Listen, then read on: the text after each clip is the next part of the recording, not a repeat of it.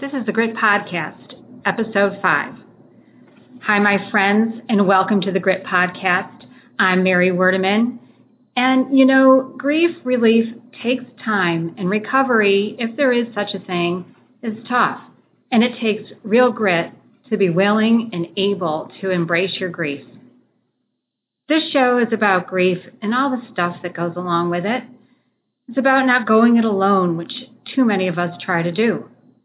Since losing my son and my mom and my dad all within one year, I've been walking my grief path. And I invite you to come along with me on this journey as I find my footing and explore this thing called grief. And if you're grieving a loss too, maybe we can find our footing together. So, again, welcome. And uh, today, let's talk about grief. And specifically, let's talk about the differences in grief. You know, when we lose someone that makes us bereaved, we go into bereavement, right? And then as we're grieving, initially we're in what we call acute grief.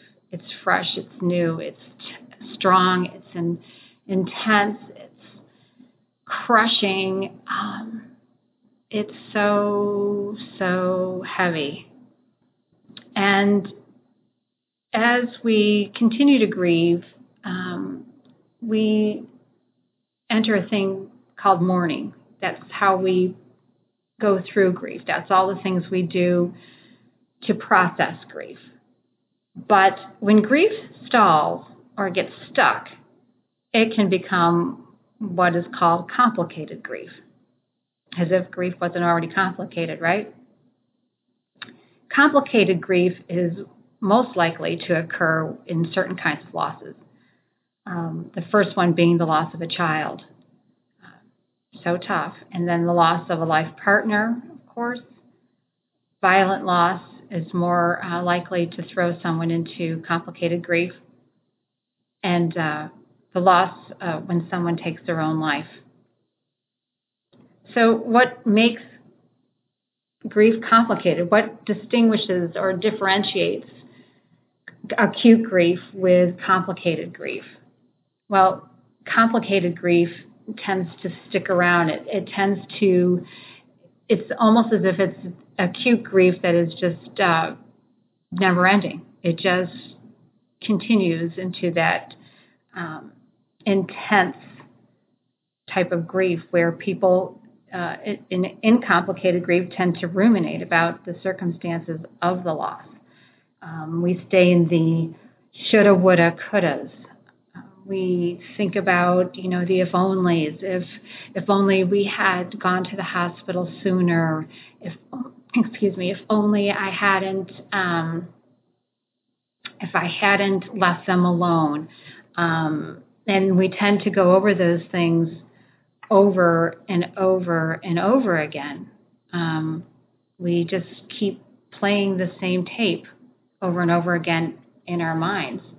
Um, we also worry about the consequences of our loss. We um, I guess, for instance, if we lost our life partners, we're alone, and we start to think about what that might look like. Um, you know, the, the just the consequences. Where do we go from here? And we tend to go over that over and over and over again. You know, now I have to do all these things alone, where I I had my best friend to do it with, and um, my life partner who was my best friend, and and they're gone, and now I have to deal with these things alone the finances the the car all those things that perhaps i didn't have to deal with previously. Um, when we're in complicated grief we, we tend to um, resort to excessive avoidance of the reminders. For a long time i couldn't look at pictures. Pictures were difficult. A lot of us can't look at pictures of our loved ones. Um, it's hard to drive by certain places. It's hard to go to certain restaurants, maybe.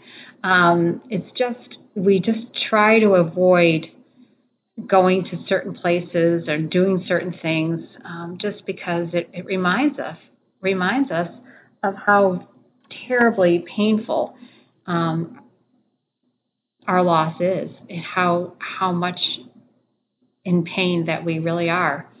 Um, and all of these things they they keep people just tossed so helplessly on the waves of intense emotion. Um, you know, with complicated grief, healing is impaired and it's impeded, and acute grief is intense and is prolonged. As I said earlier, it's as if you're just stuck in the acute uh, grief and you just can't move on from that. And again, uh, these more often than not involve the loss of a child, a life partner, um, a homicide, or a suicide. Um, so, how if we are in complicated grief, and that really only affects a small number of the population. Uh, I think it's about 7%. But um, when we are stuck in this never ending cycle of playing these tapes over and over in our heads or just feeling absolutely overwhelmed and overcome with our grief, we, we can't move forward. So the the obstacle and the hurdle becomes how how can we move forward? Um, so let's talk about that. Let's make that our focus. Um, you know, grief itself, in some form, will always remain with us, right? I mean, we'll always be sad that our loved one is no longer with us.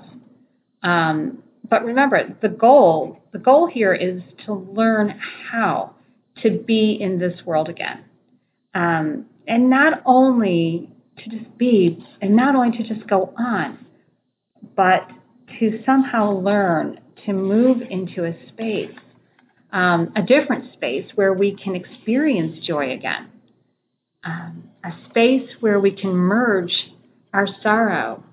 I've said it before, uh, the space where we can take that sorrow and and merge it with the joy that is still here, the joy that uh, is still in front of us today. So uh, there's a specific way to treat complicated grief. There's specific steps or tools, maybe is the best way to, to word it tools or um, tips that we can use to help us to become unstuck, to to to move forward at least. And the first one that I wanted to talk about is companionship. You know, grief grief needs to be expressed. It uh, it can't be pushed down or just it, it'll stick around as it does with acute or what it shouldn't. Acute grief is is intense and short-lived, but when it sticks around, it's complicated grief, and that's what it becomes when we push it down, um, and it so it continues to go unresolved.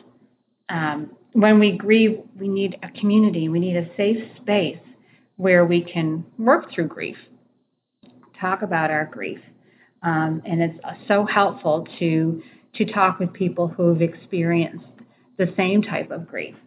You know, that's that's why I felt so compelled to start the the local chapter of GRASP here in in Louisville with a good friend of mine, and um, you know I just felt that I needed my peers and and I and I really felt that they needed they needed a community too.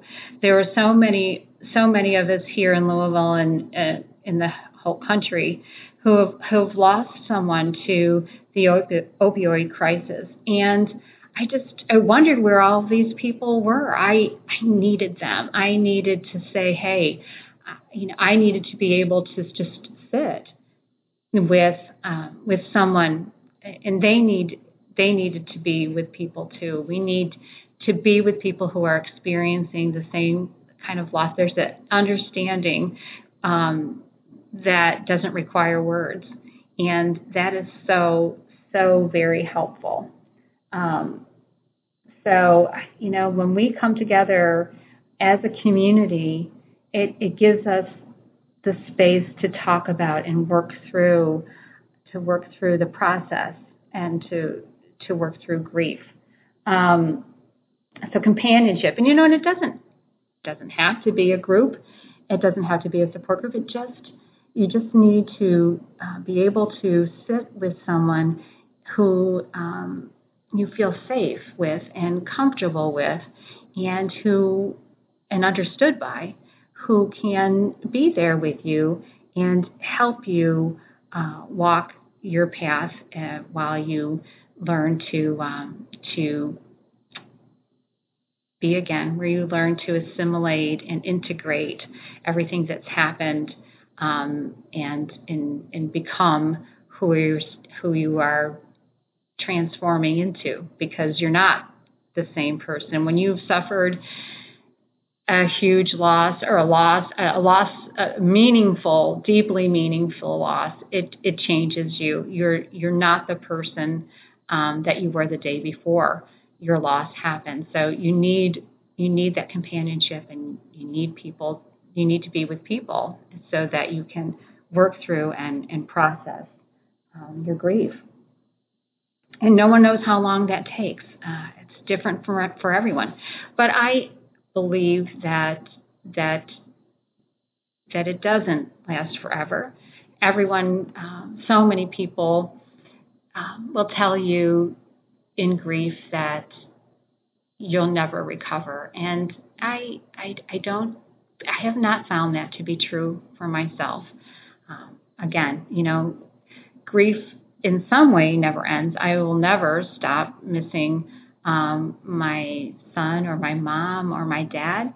Um, I'll always uh, experience a certain amount of, of deep sadness. So, um,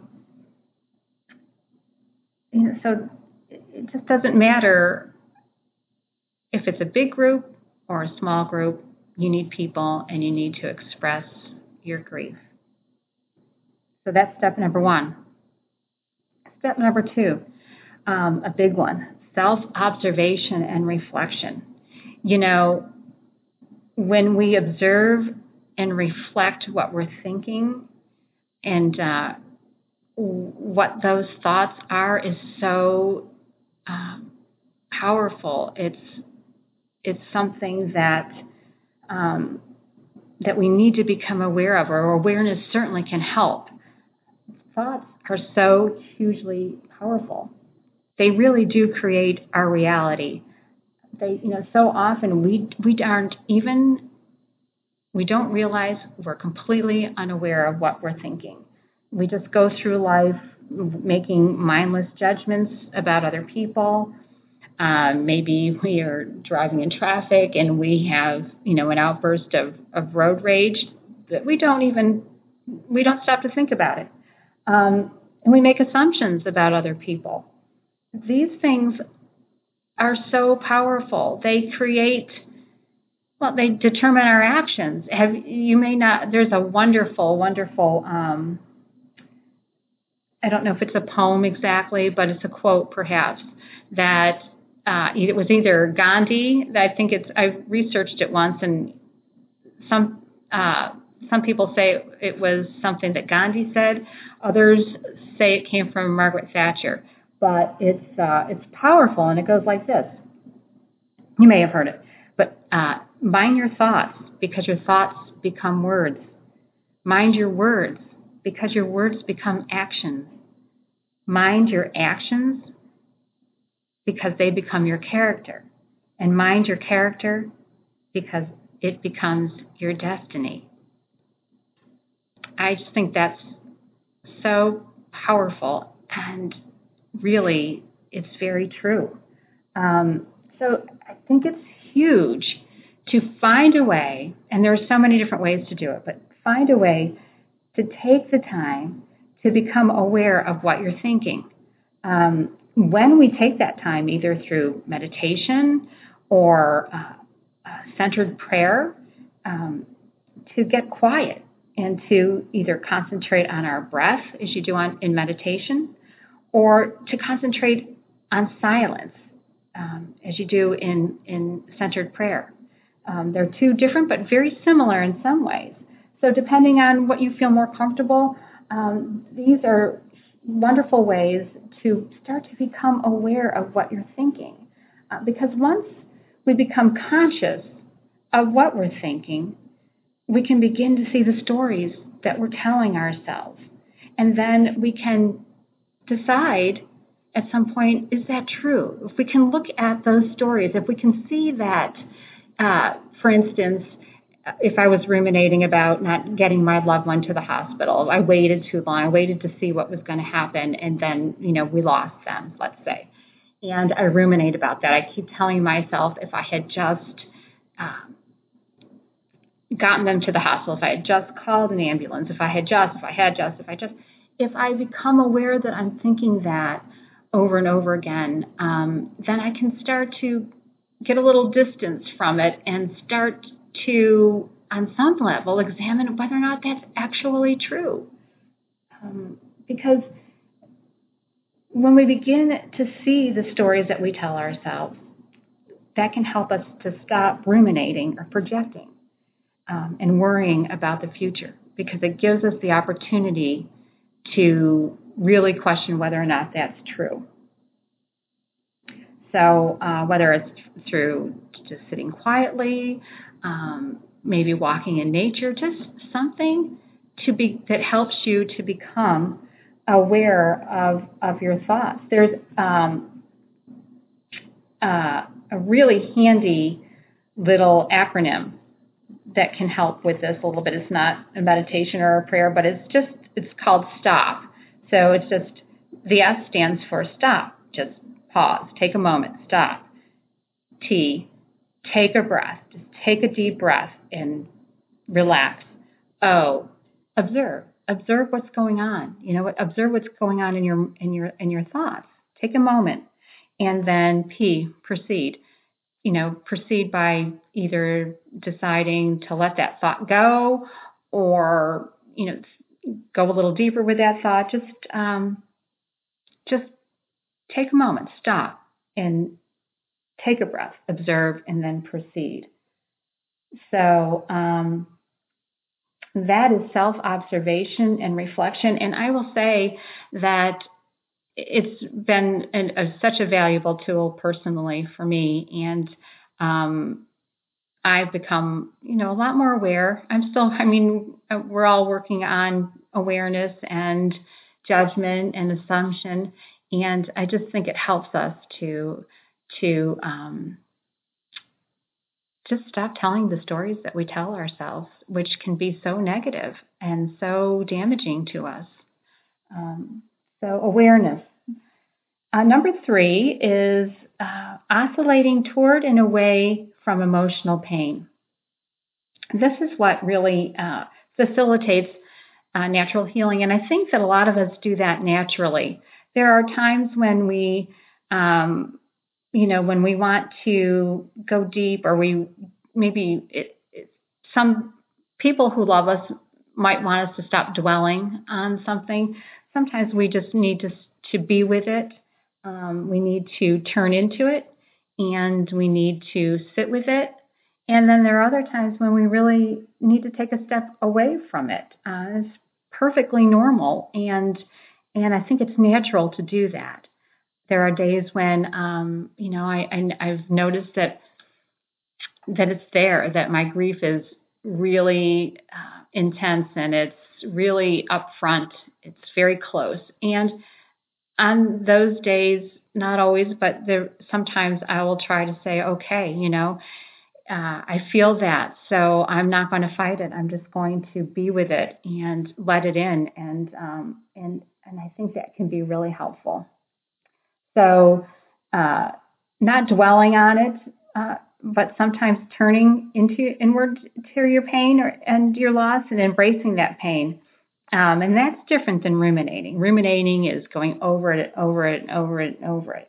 But uh, sometimes, as I said, inviting the pain in and not fighting it helps it to dissipate. Suddenly, you know, it's it takes sometimes it takes more energy to push it away than it does to simply be with it and you know ride that wave you know just accept that today perhaps is going to be a day where there's going to be a lot of tears and um and you're going to feel that but also you might notice that when that's done, you know, you feel wiped out and you feel exhausted, but uh, that sometimes the, the, next day or uh, several hours later, you feel more peaceful um, that you because you've let it out and you've been with it, you've sat with it, you you let it in. So um, moving toward the pain sometimes is very helpful. So number four, imagery exercises. Um, sometimes just imagining yourself in detail in a beautiful, beautiful place, um, whether it's the beach or a field, and then trying to really picture yourself there uh, with, this, with what, however it is, however it is for you, in, in as much detail as you can cultivate, that can really bring peace into the body and, and relax the mind, and that can be extremely healing. Um, and then number five, uh, fostering positive emotions. Again, can't stress it enough. When you can, when you can become aware of your thoughts, you have the power to change them? Uh, maybe not right away, but you move in that direction. When you catch yourself, um, and you, again, you know, thoughts are so powerful because they really uh, they determine so much of, of how of how you feel and what you say and what you do. And you know, unfortunately, we're mostly um, more often than not we're more negative and harder on ourselves than anyone else. So, you know, I encourage you to you know to catch yourself when you're doing that and and try to practice some self love and give yourself a break because um, um, you know, trying to foster positive emotions is really helpful in grief. Um, okay, so really, again, the first step is to simply become aware of what you're thinking. And really love to use the STOP acronym. And you know, whether or not your grief is classified as um, complicated grief, or not, you know, grief is not an easy road to walk. It's not. It's complex and it's individual. Uh, but it's also so profound and transformational even. It can it can really open you up. And it can certainly wake you up, if nothing else. That is that is for sure. And you know, there are those that feel that uh, that they won't experience joy ever again. And you know, I understand I understand how people uh, feel in that space, how people get to that space. But again, I, I don't find that to be true. You know, let's put it this way. Again, grief, insofar as that we're never going to stop feeling sad that our loved ones are gone from our sight, we're never going to stop missing them. Um, that's permanent. Grief is permanent in that regard. But however, you know, the the acute, all-consuming intensity, it can moderate over time um, as grief becomes deeper and less intrusive and in- integrated into our lives. Mourning is is how we do that, and I believe that our goal again is to to emerge from that space, and we can we can do that in in time and we can exit that space and we can step into a life where there's happiness. Uh, and yes, my friends, even joy.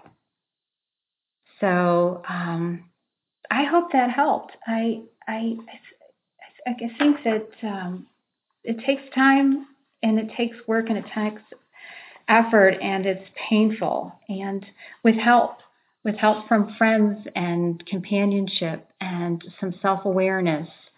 Those that's how we begin to just take the steps forward and step into um, step into joy again, merge that sorrow. Um, you know, I think it's a really profound now uh, when I when I observe a, a, beautiful, beautiful sunset. It's it's a bit different for me than it used to be, or a moon, a beautiful moon. Um, I see it. I see it.